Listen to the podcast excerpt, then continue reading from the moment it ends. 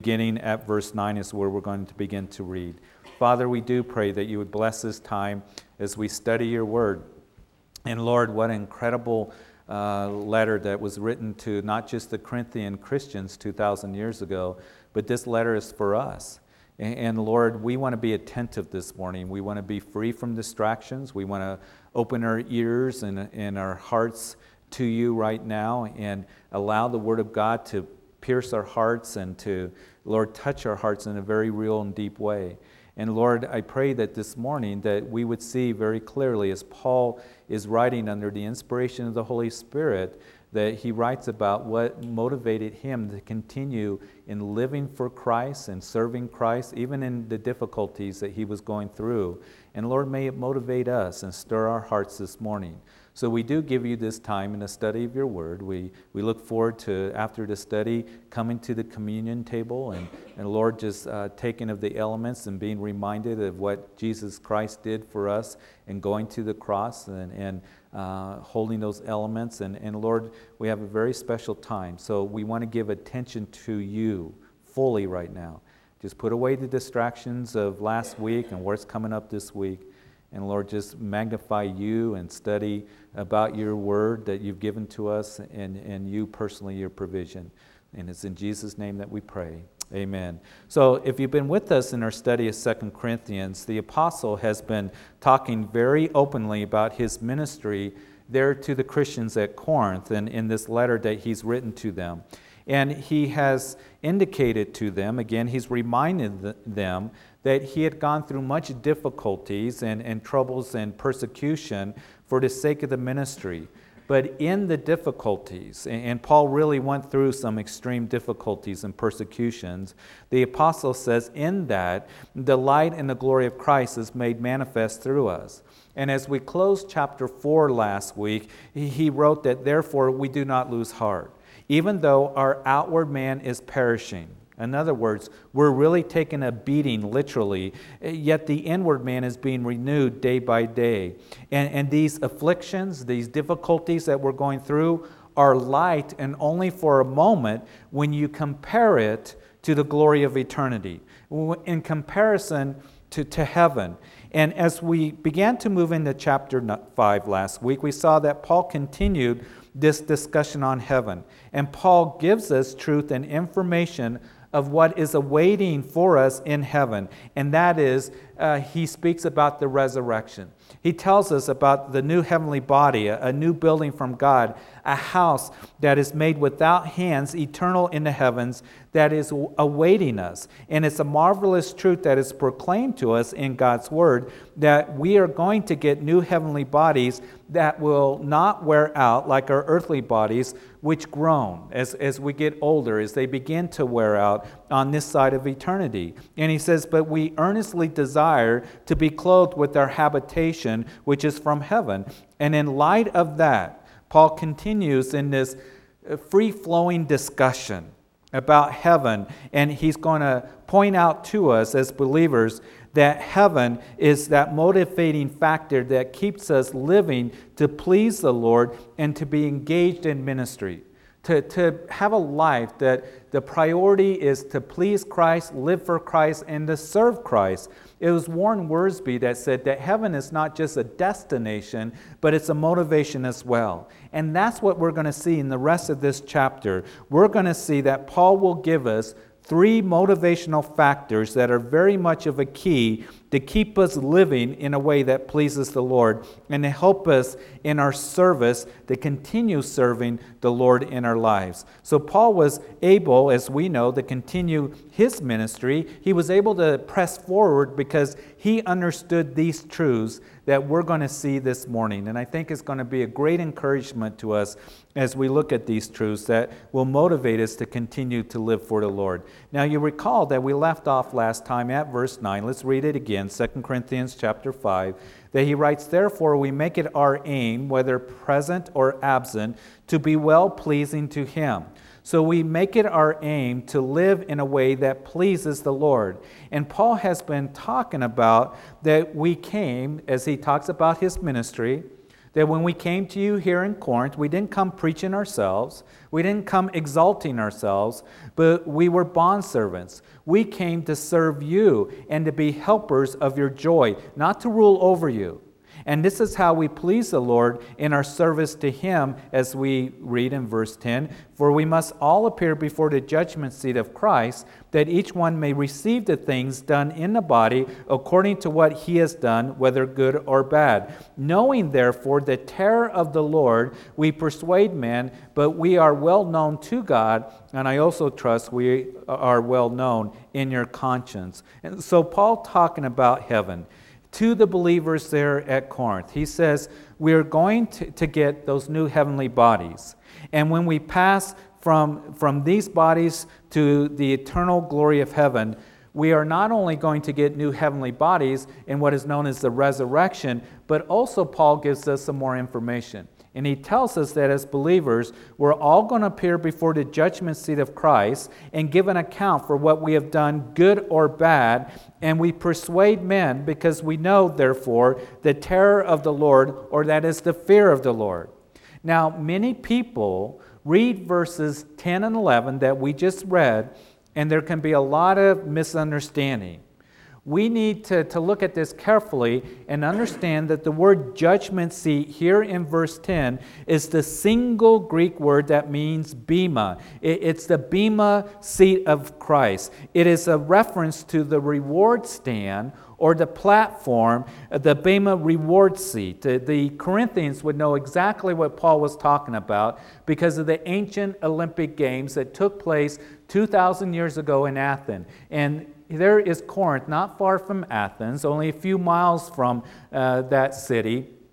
And they would understand what Paul was talking about. That, that the Bema reward seat was that place, that platform where those athletes, it, they would receive their reward for winning their race or winning their event. And so the athletes would come up to the Bema reward seat, they would receive the reward or their crown. And we're going to see that this summer, something very similar, aren't we, in the Olympic Games that will take place in London. And it's something that most of us that we watch and, and we love to watch those events, and particularly with certain individuals uh, that represent our country with interests. And when they get up on that platform and they get the medal and, and they play the national anthem, it's a very special time, not only for them, certainly, but but for us who are watching. And so that's what Paul is referring to the Bema reward seat, receiving the rewards of their crown. It's not to be disqualified, it's not to be found fault with or, or punished, but to be given rewards.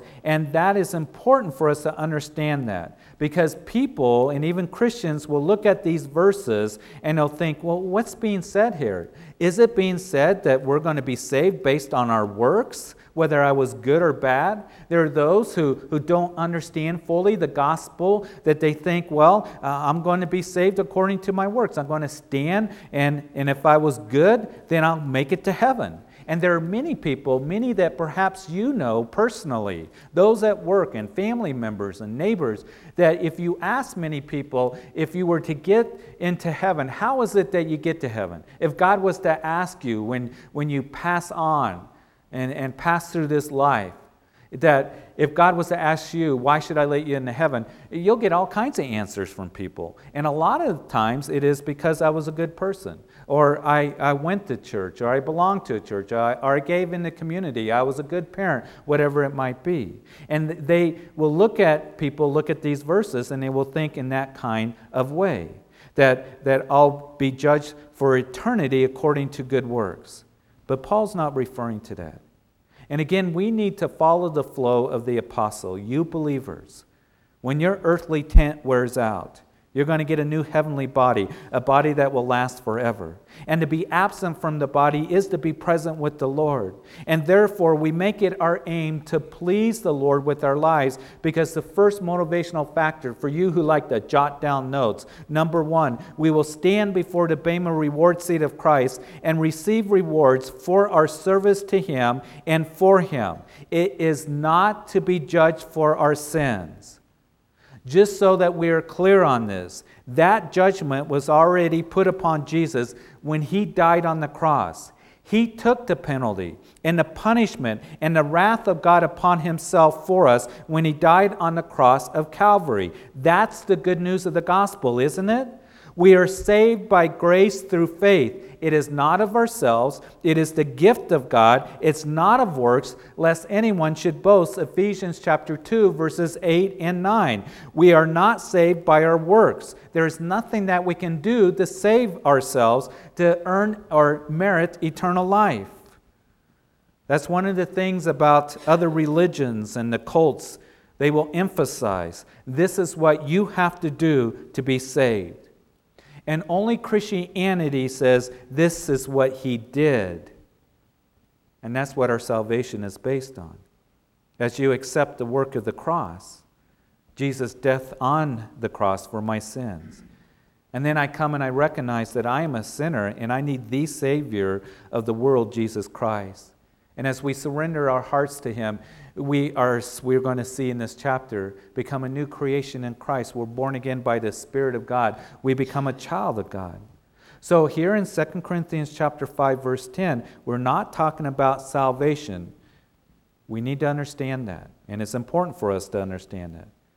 This is not the great white throne judgment of Revelation chapter 20 that we'll be looking at next time in our study of the book of Revelation, where the unrighteous dead, those who have rejected Jesus as their Lord and Savior, will be judged and sentenced to outer darkness. And that will take place at the end of the millennium reign of Jesus Christ.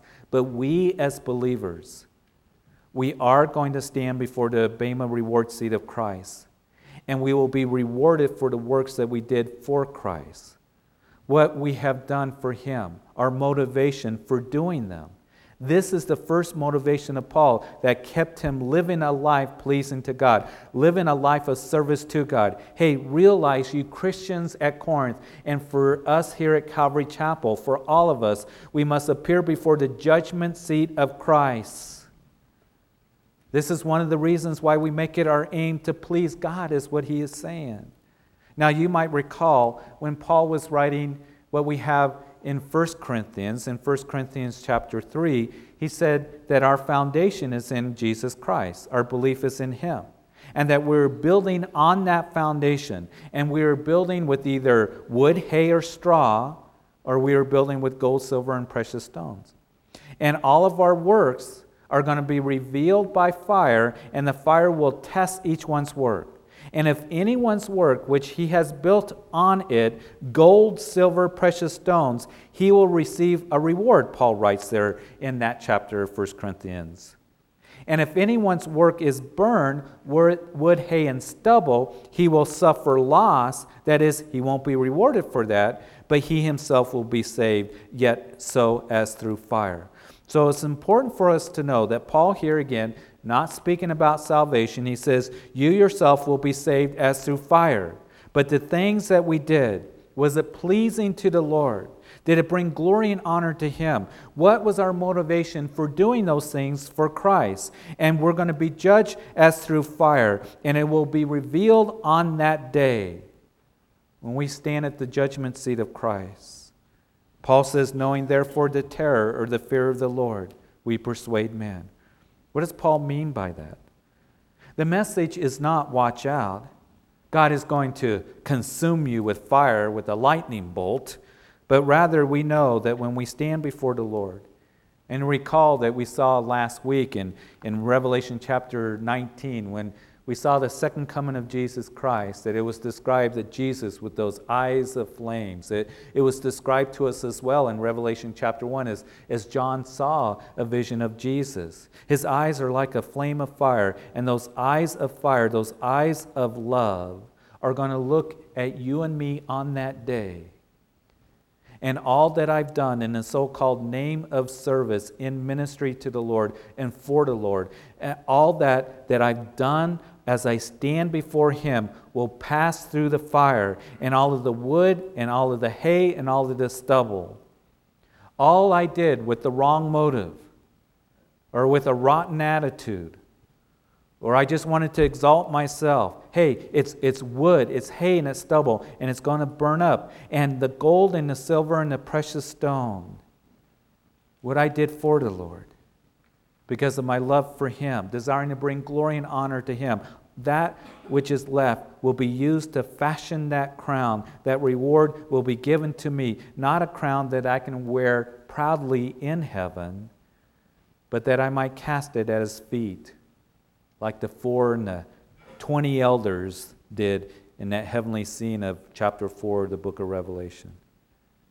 And to say, as they said, that you, Lord, are worthy to receive glory and honor and power.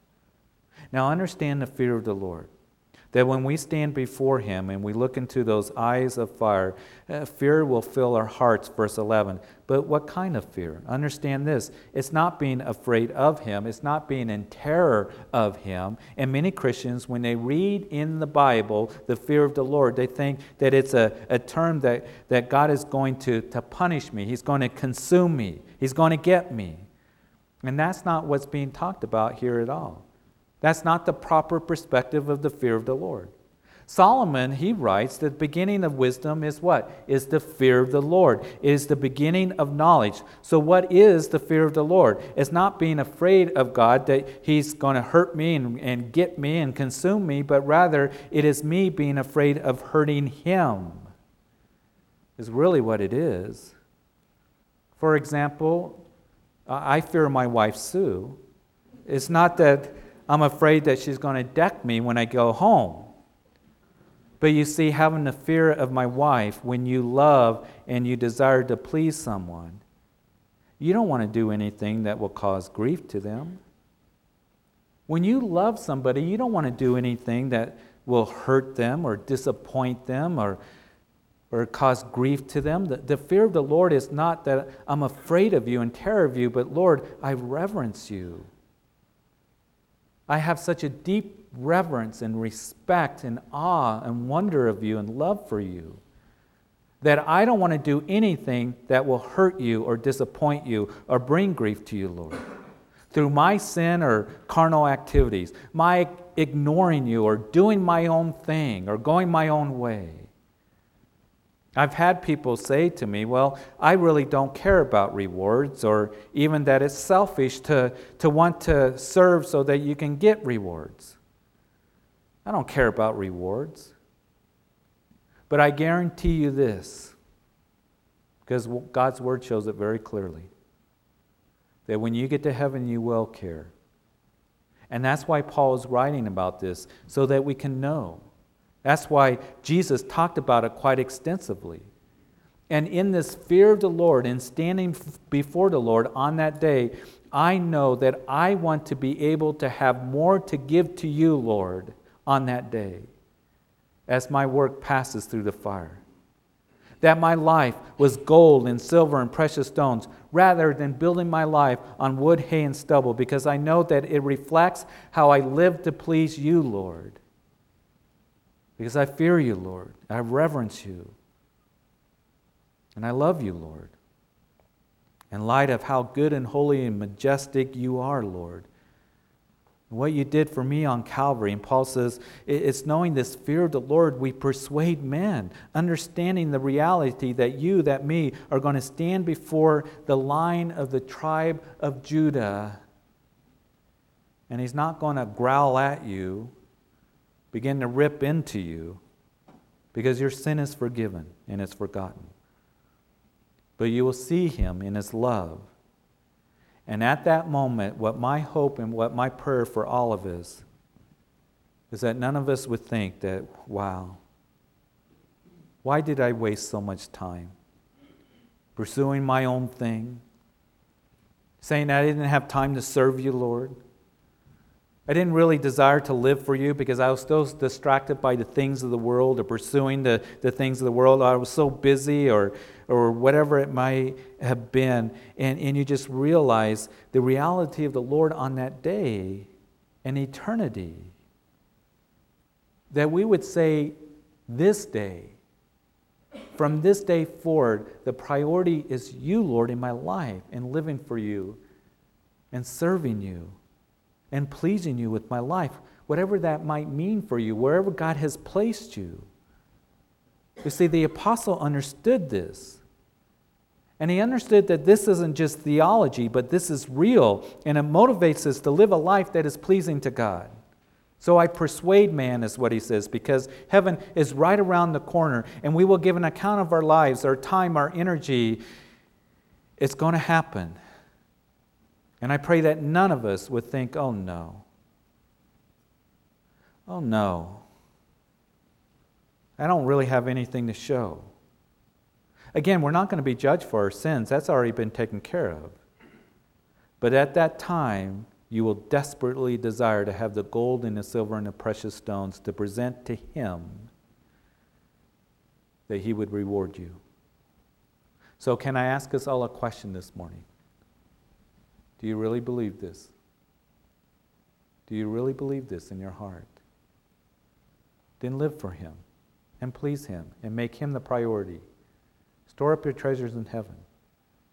When He comes back, as we're going to see in the book of Revelation, He comes back with His reward to give to those who are His servants who've lived for Him. Build your life on the gold and silver and precious stones of the kingdom. He continues in verse 12 For we do not commend ourselves again to you, but give you opportunity to boast on our behalf that you may have an answer for those who boast in appearance and not in heart. For if we are beside ourselves, it is for God, or if we are of sound mind, it is for you. So the problem there with the Christians at Corinth is they were attracted and they liked those who really gloried in appearance and not in heart. They would look down at Paul because his glory was not in his appearance, but he had a heart after God. They thought because Paul went through such difficulties and persecutions that that made him less of an apostle and a man of God. And by telling the Corinthian Christians how God was working in his struggles and his trials, Paul is giving them something to answer those who thought that way. It is so easy for us, especially in our day, in our society, to glory in appearance.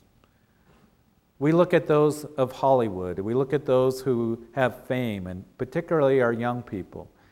And they see the money and the fame and the prestige that they have, and, and they think, wow, that would be great, that would be wonderful. And they glory in those things. They focus on the outward. Any of us can do that. But we need to remember that God sees the heart. And that's something that we learn as we see Saul the king there in 1 Samuel Uh, Saul was the first king of Israel. He was rejected of God. And so Samuel the prophet was told to go to Bethlehem to the house of Jesse, and there you're going to anoint the new king of Israel. And so Samuel went, and when he went to the home of Jesse, Jesse presented his eldest son, Eliab. He was tall, he was handsome, he was strong, he seemed so together. And the prophet Samuel said, Surely this is the Lord's anointed that stands before me. And the Lord spoke to Samuel at that time in 1 Samuel chapter 16. He said, Samuel, don't look at his appearance or at his physical stature because I have refused him. For the Lord does not see as a man sees, for man looks at the outward appearance, but the Lord looks at the heart. And we can be so easily impressed by a person's image or their status or their appearance that we miss their substance and what's in their hearts. It would be the youngest of Jesse's sons, you know, who was out with the sheep. And the Lord told Samuel, You arise and go to anoint him for he's the one. And that would be, of course, David, the sweet psalmist of Israel, the man that the scripture says had a heart after God. He would be the greatest king that Israel ever had. And then Paul gives the second reason, this second motivation for service. The first, knowing that we're going to all stand before the Bema reward seat of Christ, and, and, and we want not to be found empty handed when we stand before our Lord. Then, secondly, verse 14.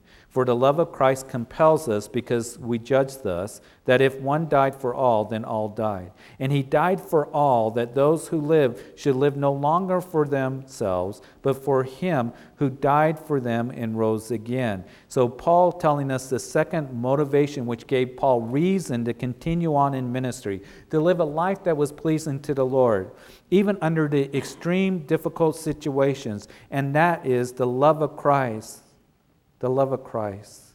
The love of Christ compels us.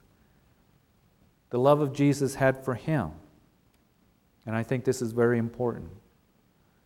This is the, the, the, the greatest foundation, primary reason for ministry, for wanting to give something to others because Jesus gave his life for us. He died for all. He died for me. Sometimes when we think about it, when we read this, Jesus dying on the cross, we think, yeah, he died for all. He died for humanity generally. Yes, he did. True, he died for all. But remember that he died for you individually, personally, specifically. That's how much he loves you.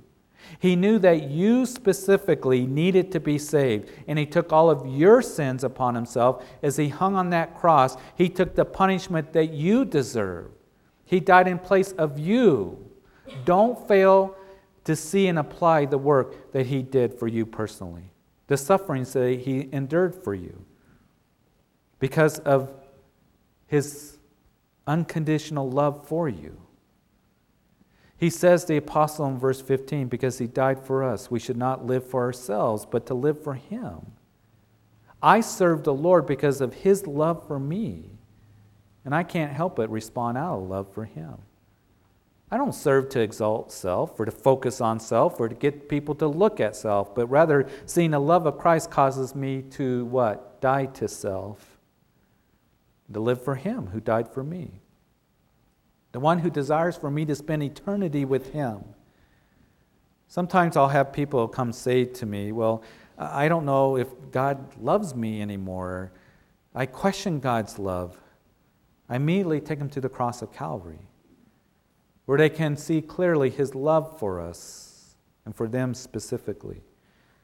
As he was there shedding his blood, dying for them, for you, for me, I see that he had a love for me then he loves me now, and that constrains me, it motivates me to live a life for Him, to walk with Him, to do service for Him. Now, if I was to ask you, when you desire to serve the Lord, why do you want to serve the Lord? I've had people come to me often in, in the times that I've years of ministry, and they will say, I, I want to serve the Lord, or I've had people say that I feel uh, that I want to be in full time ministry. And, and I'll begin to probe, I'll begin to ask them some questions, and sometimes I'll ask them, Why do you want to be in ministry? It's interesting the different answers you'll get. Well, I want to help people. Well, that's good, that's fine.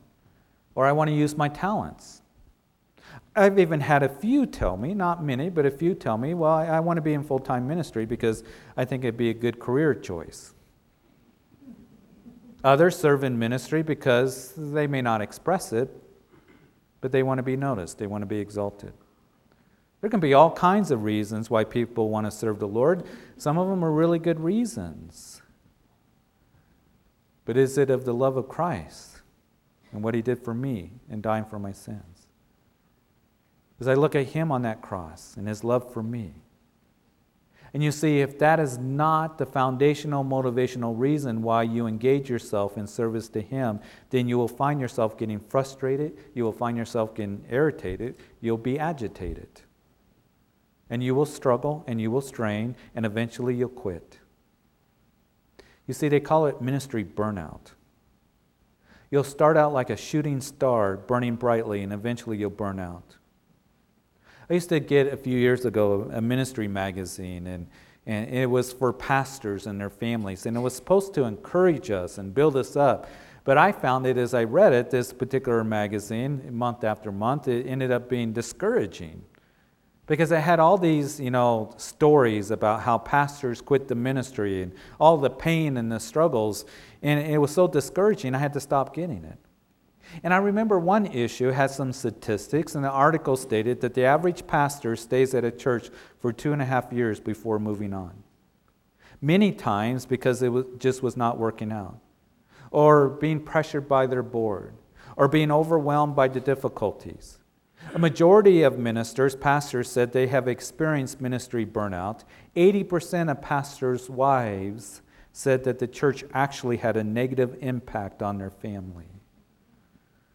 You see, it's just not full time ministers that are affected, but we're all called to ministry.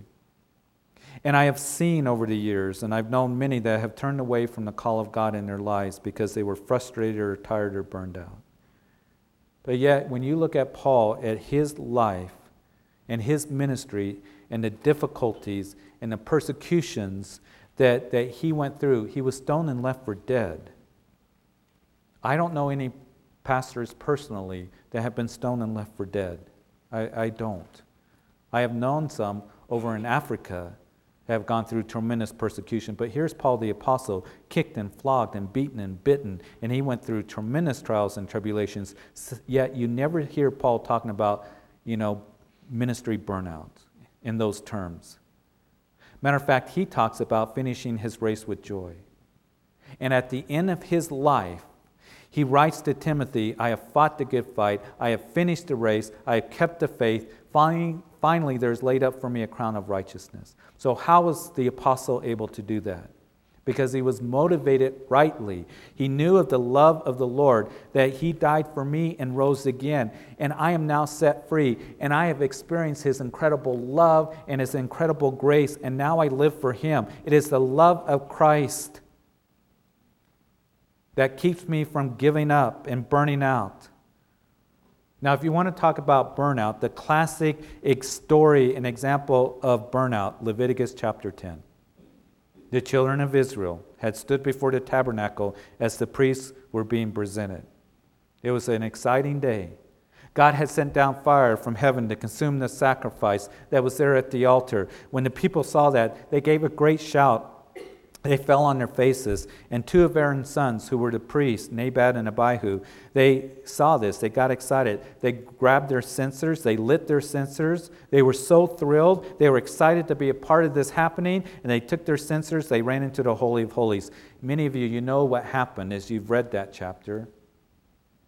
What happened is fire came down from heaven, a lightning bolt, and consumed them, burnt them up Talk about being burnt out in ministry. They were literally. Because Leviticus chapter 10 tells us that they offer strange fire, that is, profane fire before the Lord. Therefore, the Lord consumed them. So, what was the profane fire? The Lord, as you read the book of Leviticus very carefully, has specifically said that the fire that was to be used in the tabernacle worship was to be lit only from the altar, the bronze altar where the sacrifices were made, the altar which the Lord had ignited previously in this gathering of Israel, the altar which speaks of and points to Calvary, where our Lord, the Lamb of God, was sacrificed for us. You see, that is the only legitimate fire that will keep you from that will keep you burning brightly in the ministry, serving perpetually, continually, day after day, week after week, month after month, year after year. When you remember how Jesus hung on the cross for you, the price that he paid for you individually, because of his love for you.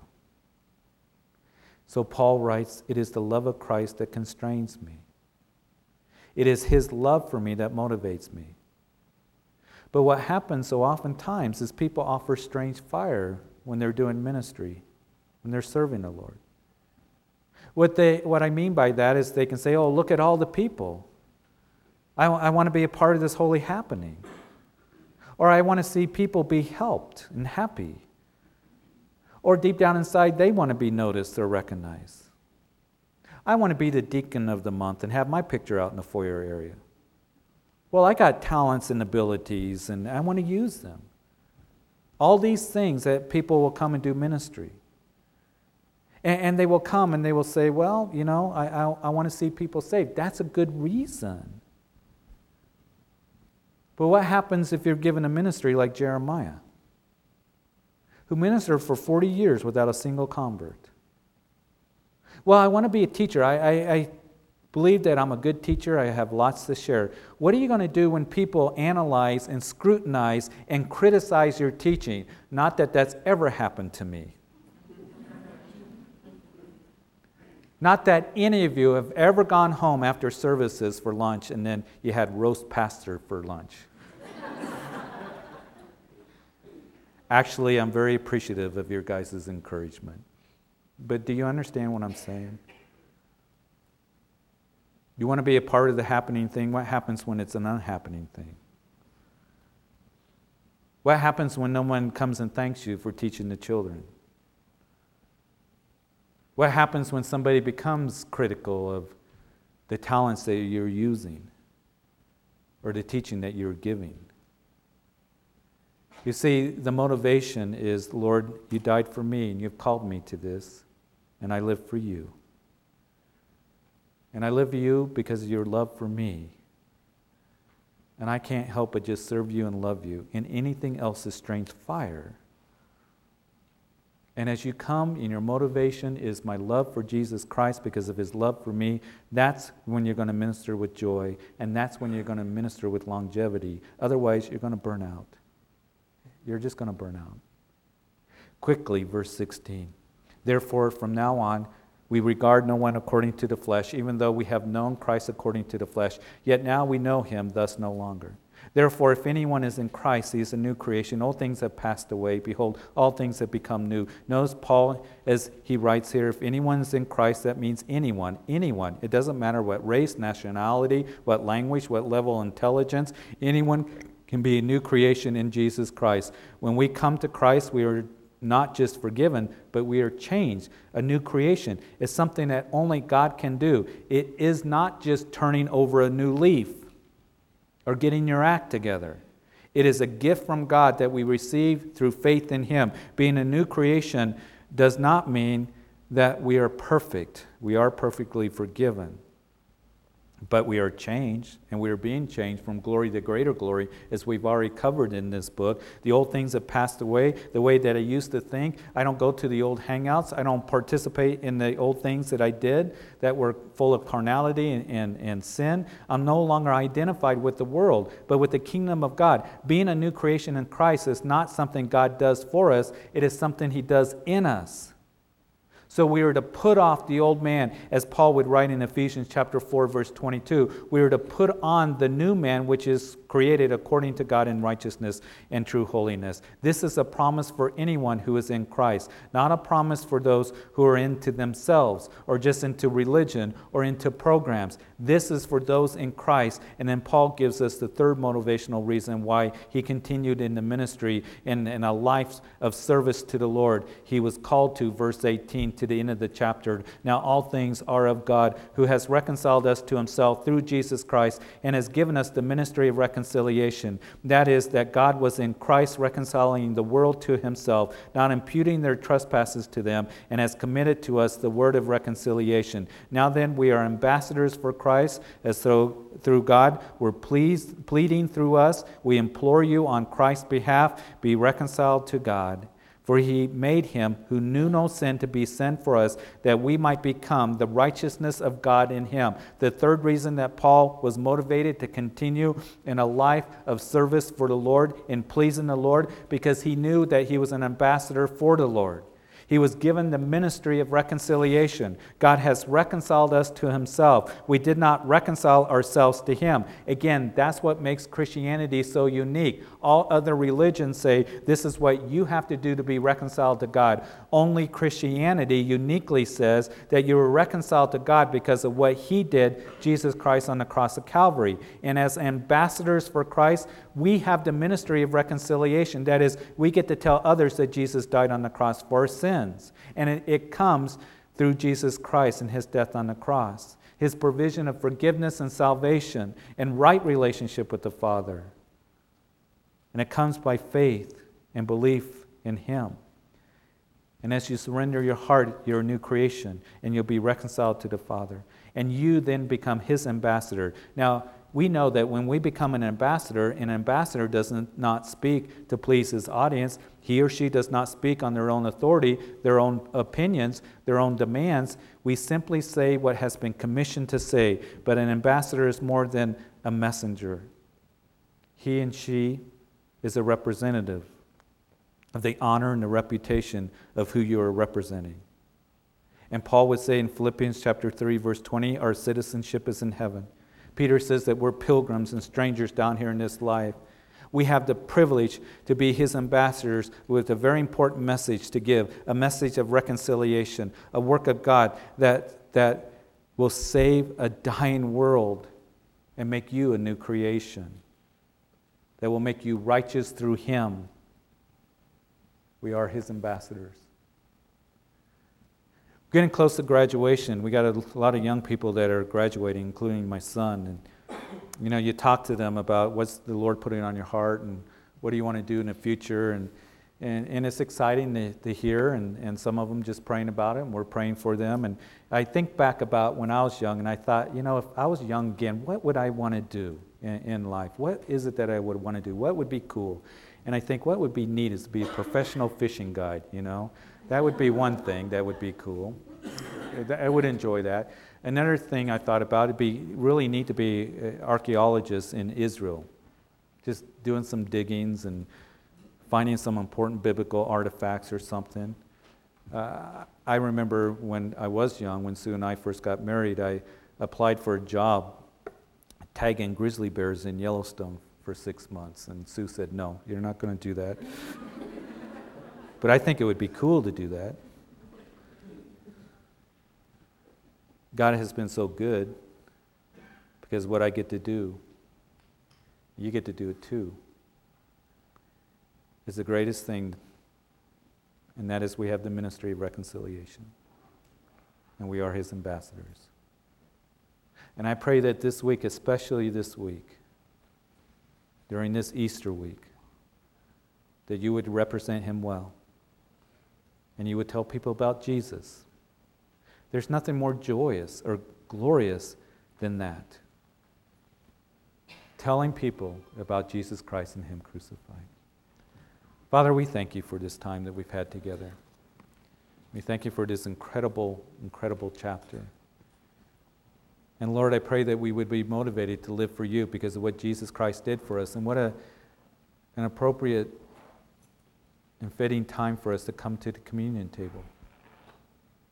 As we hold those elements, we remember what Jesus Christ did for us. So I pray that, that Lord, just as we talk about this, that we would really have this that would take place right now in our hearts of just remembering what Jesus Christ has done for us. But Lord, also as we come this morning, Lord, I want to give opportunity for anyone who has not become a new creation in Christ to surrender your heart to Jesus Christ. You've heard the gospel this morning through the teaching of the word that Jesus is your only salvation. And if you've never embraced Jesus Christ, we want to give you opportunity because He is the way, the truth, and the life. No one comes to the Father except through Him. There's no other name under heaven which a man or woman must be saved. It's the name of Jesus as you recognize that you are a sinner that needs forgiveness. And Jesus, the Savior of the world, came and died for you because of His love for you. And if there's anyone here in this sanctuary or out in a coffee shop or listening to this on the radio, that if you've never given your heart to Jesus Christ, He's knocking on the door of your heart right now by the Holy Spirit, desiring for you to open up your heart to Him, knowing that today is the day of salvation. To open up your heart and say, Yes, Jesus, to salvation, because heaven is real. That's what we learn from this chapter that heaven is real. And it comes only through belief and faith in Jesus Christ. You pray where you're sitting, Jesus, come into my heart and be my personal Lord and Savior, for I have sinned and I confess that. And I come to you and I believe that Jesus, that you're the Son of God who died on Calvary's cross for me, and you were put into a grave and you rose again. And I come and I surrender my heart to you right now. I come with belief in my heart and who you are and what you've done for me. And thank you for dying for me and your love for me and for your forgiveness. Help me to live for you all the days of my life. In Jesus' name.